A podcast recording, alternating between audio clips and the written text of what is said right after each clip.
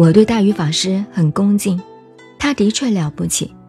甚至走在街上，我有一次穿着军官的衣服，很神气的，忽然看到前面一个老先生穿着一个长袍过来，我一看是大禹法师，在街上很多人，我也不管，就向他跪下来顶个礼，他就把我抓起来，不要这样，你现在戎装军服在身，在街上给我顶礼，你不要吓唬老百姓哎。我说没有关系。那些俗人、笨混蛋、死老百姓，管他干什么？我们来走吧，喝茶去。后来我问他：“法师啊，你大彻大悟的人，现在如何用功？”哎，我告诉你，很奇妙的。你怎么问我？你比我高明。我说不要胡扯了，因为我这个人不老不少的，随便跟哪个都开玩笑。我很恭敬他。但是也很开玩笑的。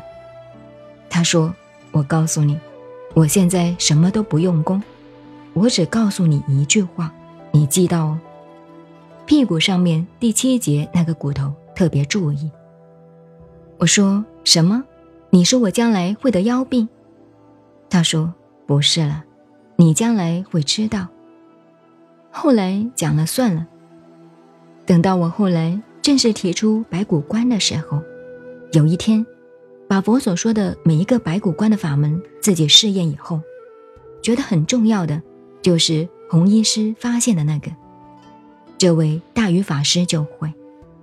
你说他没有神通啊？他就断定我三四十年以后就需要这一点，他就先讲。你说他有神通没有神通？所以红医师讲到这两点，白骨观配合安诺波罗。对，第二点，他说的我也没有跟他讲，他讲的就对了。《达摩禅经》告诉你，用安诺波罗的法门，要想快证涅槃，最好利用初息，就是他讲的呼出去，这个阶段最重要。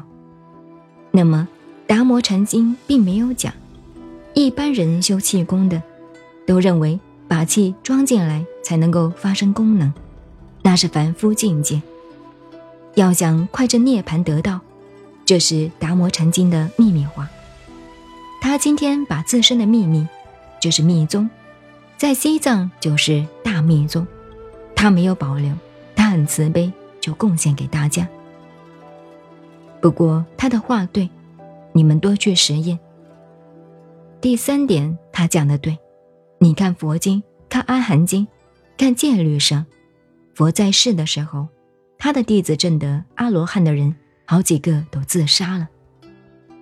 佛还公开瞪起眼睛让他们自杀了，为什么呢？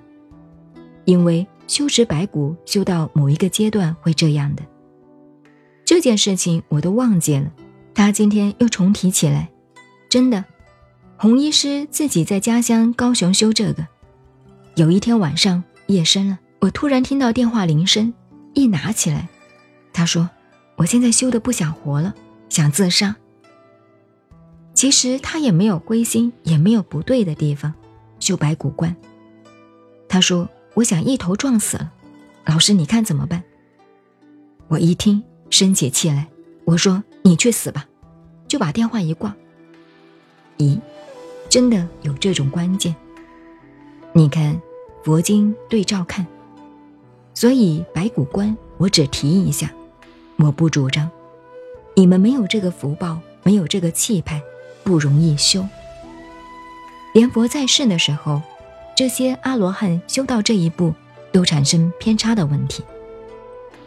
但是在佛在的时候没有关系，这个偏差很好，可以说佛在等他在中阴身。马上使他大成就了。